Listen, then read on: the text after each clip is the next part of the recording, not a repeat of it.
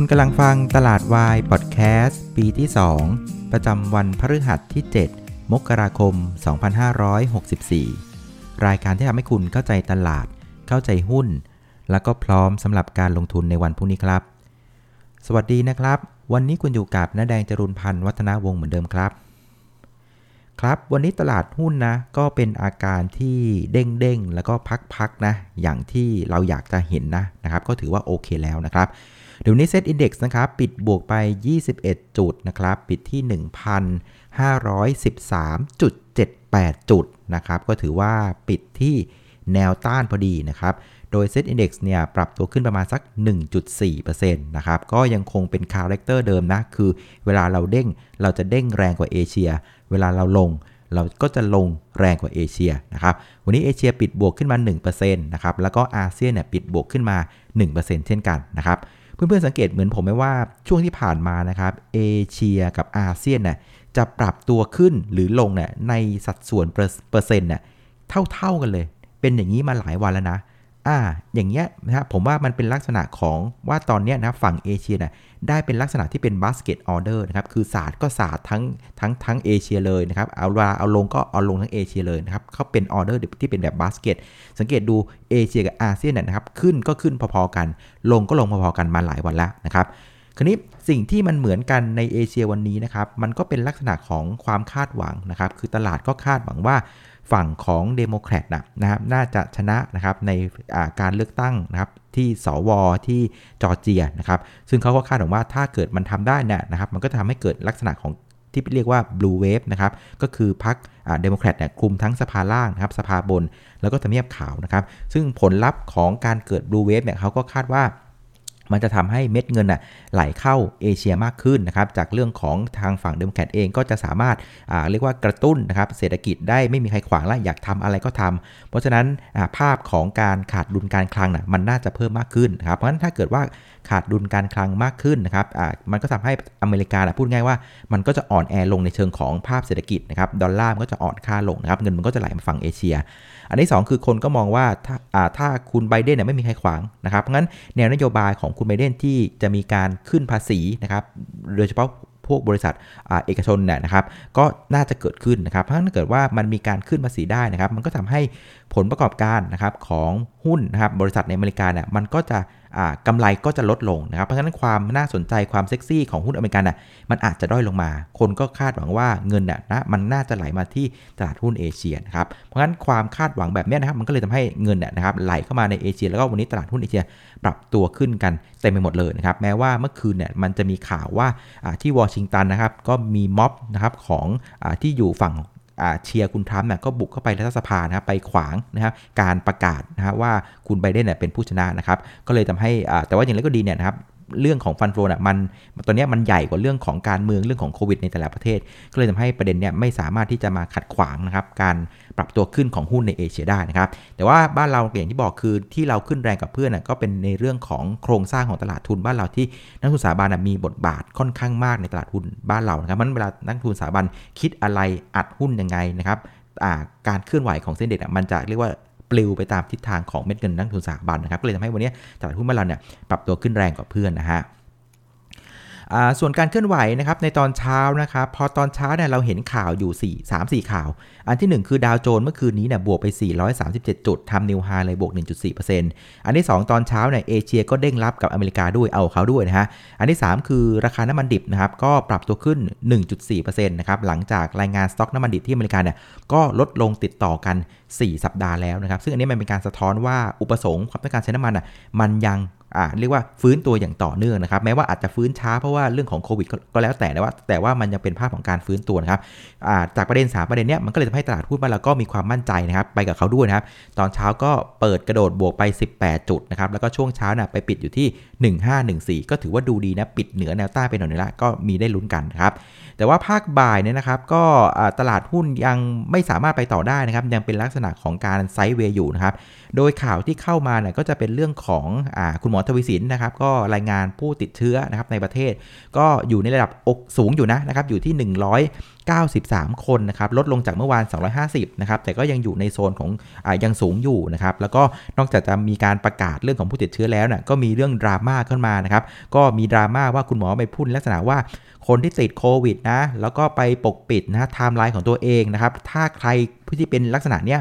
แล้วไม่มีแอปนะครับไทยชนะนะครับอยู่ในมือถือเนี่ยเนี่ยถือว่าผิดข้อกำหนดนะครับมีโทษจำคุกนะไม่เกิน 2 ปี ปรับไม่เกิน 40,000 บาท หรือทั้งปรับทั้งจับเอ้ยหรือหรือทั้งจำทั้งปรับนะครับโอ้ก็เลยกลายเป็นข่าวดราม่ากันนะสุดท้ายก็สุดท้ายนะครับก็ยูเทิร์นเหมือนเดิมนะครับสุดท้ายก็บอกว่าไม่เป็นไรนะครับไม่มีแอปก็ไม่เป็นไรนะครับซึ่ง บางทีก็ก็เห็นใจนะ ผมว่าบ้านเราเนี่ยก็มีปัญหาเรื่องของการสื่อสารอยู่พอสมควร วันก่อนก็กินข้าวในกทมใช่ไหมห้ามเกินหนึ่งทุ่มสุดท้ายก็ยูเทิร์นยอมให้ถึง3ามทุ่ม วันก่อนก็มีข่าวว่าอ่ารายได้นะผลประโยชน์ที่ได้จากโครงการเราเที่ยวด้วยกันจะต้องเสียภาษี สุดท้ายก็อะไม่ไม่เสียภาษีนะครับวันนี้ก็มาเรื่องแอปอีกนะปัญหาเรื่องของการสื่อสารบ้านเราเนี่ยยังคงมีเยอะมากนะครับเพราะฉะนั้นภาคบ่ายตลาดก็ยังไม่ได้ไปไหนนะครับก็ปิดที่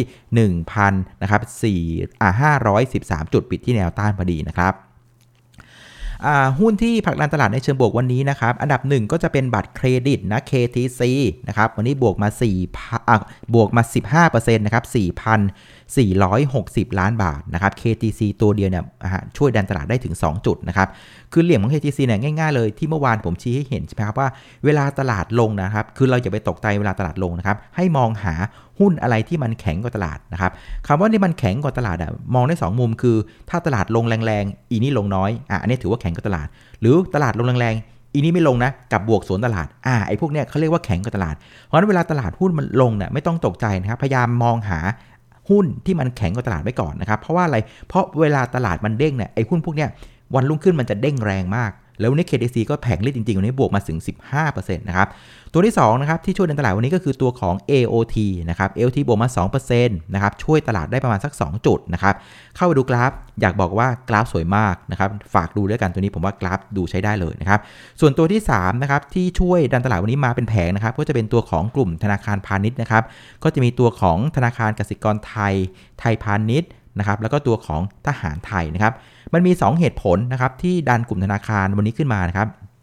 อันที่1นึ่งนะครับเป็นเรื่องของการทำ sector rotation นะครับก็เงินก็หมุนหมุนหมุนไปนะครับก็หมุนมาเข้ากลุ่มธนาคารที่เป็นพวกเรียกว่า value stock คือหุ้นที่ valuation ค่อนข้างถูก แล้วก็เป็นรากฐานของเศรษฐกิจบ้านเราครับ ส่วนประเด็นที่2น่ะเป็นประเด็นเรื่องของบอลยิวที่มันเด้งขึ้นนะครับที่อเมริกา 10 ปีเนี่ยมันเด้งขึ้นมานะครับ ซึ่งบางคนก็บอกว่า เฮ้ย ถ้าบอลยิวเด้งแบบนี้นะ ผมเห็นบางคนก็พูดว่ามันจะทำให้ดอกเบี้ยน่ะมันเป็นขาขึ้น และทำให้ธนาคารน่ะได้กำไรมากขึ้นนะครับ แต่ผมไม่ค่อยเห็นด้วยกับประเด็นนี้นะ เพราะว่าปัจจุบันน่ะเรื่องเศรษฐกิจอะมันพังมากโควิดนะ แล้วถ้าเพื่อนๆจำได้น่ะตอนที่ประชุมธนาคารกลางสหรัฐในรอบก่อนนะครับเขาก็พูดกันแล้วว่าจะตรึงดอกเบี้ยต่ำไปอีกประมาณสัก 2-3 ปีเลย เอาจุกว่ามันจะฟื้น เพราะฉะนั้น การที่ bond yield เด้งอย่างเงี้ยแล้วใช้เหตุผลว่ามันจะทำให้ดอกเบี้ยขึ้นแล้วกลุ่มธนาคารขึ้นอะผมว่ามันไม่น่าใช่นะครับผมว่ามันช่วยได้อย่างเดียวคือเรื่องของพอร์ตลงทุนของธนาคารนะครับเพราะว่าธนาคารอะบางทีเวลาเขาเก็บเงินสดอะ คนที่มาฝากเงินเยอะๆน่ะเขาก็เอาเงินเหล่านั้นไปเก็บไป park ไปวางไว้ที่ตัวของพวกพันธบัตรต่างๆ เพราะงั้นถ้าเกิด bond yield มันขึ้นน่ะโอเค ผลตอบแทนมันจะได้เพิ่มขึ้น อันนี้ผมว่าพอจะเป็นเหตุเป็นผลกับเรื่องนี้ได้ แต่ว่าจริง ๆ แล้วน่ะถ้าดูน้ำหนักนะ ผมว่าเรื่อง bond yield อาจจะยังไม่มากเท่ากับเรื่องของ sector rotation ที่เงินมันหมุนเข้ากลุ่มธนาคาร คือมันไม่ได้มาที่ประเทศเราบ้าประเทศเดียวไง ถ้าที่ผมเช็กดูนะกลุ่มธนาคารในต่างประเทศอะก็มีเงินไหลเข้ามาอย่างต่อเนื่องเลย เพราะงั้นผมว่าเป็นเรื่องของ sector rotation ซีมากกว่านะครับ ส่วนหุ้นที่กดตลาดวันนี้นะครับลักษณะส่วนใหญ่นะยังเป็นลักษณะของ profit taking นะนะครับคือขายทำรายการนะครับปตท.สผ.นะครับกลุ่มพลังงานเนี่ยถูกขายทำรายการนะครับอันที่ 2 ก็จะเป็นกลุ่มของโรงกลั่นนะ SPRC นะครับ IRPC แล้วก็ปิโตรเคมีอย่าง IVL นะครับแล้วก็เดลต้าก็ยังซึมภาพอย่างต่อเนื่องนะครับเพราะฉะนั้นหน้าหุ้นวันนี้นะครับมันยังเป็นลักษณะของเป็น sector rotation คือเป็นเม็ดเงินที่ย้ายจากกลุ่มนี้ไปกลุ่มนั้นกลุ่มนั้นไปกลุ่มโน้นนะครับแต่เพื่อนเพื่อนสังเกตไหมอ่า กลุ่มต่างๆน่ะมันจะเล่นกันประมาณครึ่งวันถึง 1 วันไม่เกินสังเกตไหม อ่าเราเห็นลักษณะอย่างเงี้ยมาหลาย sector แล้วนะนะครับ ตั้งแต่เรื่องของอ่าไฟแนนซ์นะครับอิเล็กทรอนิกส์นะครับ เรื่องของอ่าตัวของอ่าอ่าธนาคารนะครับพลังงานเนี่ยมันจะวนกันประมาณเนี้ยนะตุ sector หนึ่งเนี่ยประมาณสักครึ่งวันถึง 1 วัน แล้วมันก็จะหมุนไปหา sector ถัดไปนะครับคราวนี้คนถามว่าน้าแดงแหมแล้ว sector อะไรมันยังไม่เล่น อะผมก็ไปไล่ดูให้นะครับ ตอนนี้ sector ใหญ่ที่ยังไม่เล่นนะที่ผม แอบดูอยู่นะนะครับมีอยู่ประมาณ 3 sector ที่ผมมองเห็นนะ 1 คืออสังหานะครับสองคือค้าปลีกนะครับสามคือ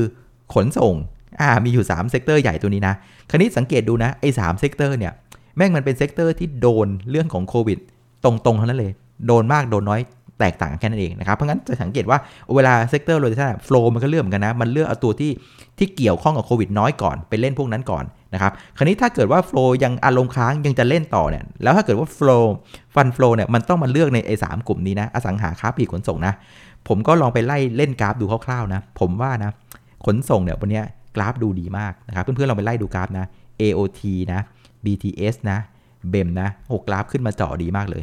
งี้ดังนั้นถ้าผมเดานะ ถ้าพวกนี้โฟล์มันเล่นต่อนะ แล้วไม่รู้จะเล่นอะไรนะ แล้วถ้าเกิดมันจะวนมาหาไอ้พวกนี้นะ ผมว่าจับตาดูขนส่งนี้แล้วกัน เพราะมีมีความน่าสนใจอยู่นะอ่าแต่ว่าโอเคแหละ ในเชิงพื้นฐานต้องยอมรับว่า ยังคงเรียกว่า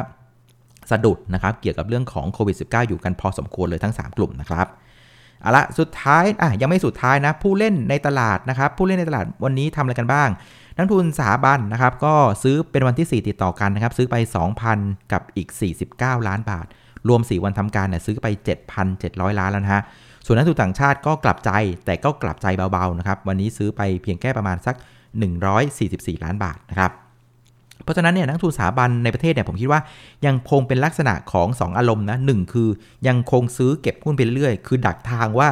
ฝรั่งมาแน่นะครับเขาก็เก็บหุ้นไปเรื่อยๆ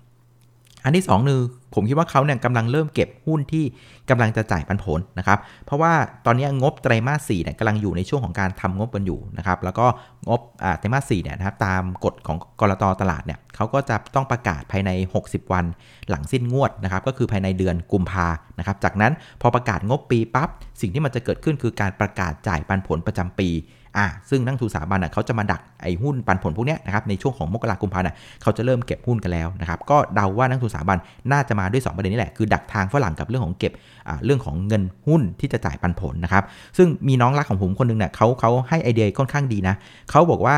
สำหรับเพื่อนๆนักทุนอะที่ลงทุนผ่านกองทุนพวก LTF นะแล้วกำลังจะมีครบกำหนดปีปฏิทินที่สามารถขายกองพวก LTF ได้นะเขาก็บอกผมว่าเฮ้ยพี่อย่าเพิ่งรีบขายนะ เออคือรอให้หุ้นที่อยู่ในพอร์ต LTF เนี่ยมันจ่ายปันผลก่อนนะครับแล้วเราจะได้ดีเทิร์นที่มากกว่าปกติ เพราะฉะนั้นใครที่ครบครบลูปของการถือแล้วเนะ่ยอย่าเพิ่งรีบขาย รอช่วงให้มันผ่านช่วงปันผลของหุ้นก่อน แล้วค่อยไปขาย LTF ในช่วงนั้นอะก็ให้เหลี่ยมมาน่าสนใจทีเดียวนะครับสำหรับคนที่ออมเงินผ่าน LTF นะครับส่วนนักทุนต่างชาตินะครับอาการของเขาเนี่ยผมว่ายังคงเป็นลักษณะของการดูสถานการณ์อยู่นะคือสถานการณ์ของต่างชาติผมว่า มันก็สมเหตุสมผลที่เขาจะดูอะเพราะว่า1คืออเมริกาก็วุ่นวายอยู่ใช่ไหมมีมีเรื่องของม็อบแม้ว่าสุดท้ายเนี่ยก็เอาก็สามารถเรียกว่ารับรองให้คุณไบเดนอ่าเป็นอ่าผู้ชนะได้นะครับไม่ไม่มีอะไรแต่ว่ามันเริ่มเห็นความวุ่นวายเนี่ยผมว่ามันก็เป็นอะไรที่ต้องตระหนักดูเหมือนกันนะครับอันที่ 2 คือตลาดหุ้นอเมริกาเองนะ่ะก็ยังถือว่าสวยงามมากนะครับทำนิวไฮแบบนี้นะครับมันก็ดึงดูดเม็ดเงินอยู่พอสมควรนะครับอันที่ 3 ก็คือเรื่องของสวเนี่ยนะครับแม้ว่าการเลือกตั้งเนี่ยนะครับมันจะ เรียกว่าน่าจะเกือบ complete แล้วนะครับ มันก็เป็นภาพที่ค่อนข้างเกือบจะ 100%แล้วนะว่าฝั่งของดโมแครตได้ก็อาจจะดูความชัดเจนไปก่อนนะครับ แล้วก็มีเรื่องของการเปลี่ยนถ่ายนะครับเรื่องของอำนาจนะครับ ซึ่งคุณทำล่าสุดก็ออกมาพูดว่าเขาจะเรียกว่าทำการนะถ่ายโอนอำนาจให้ให้ให้เป็นไปตาม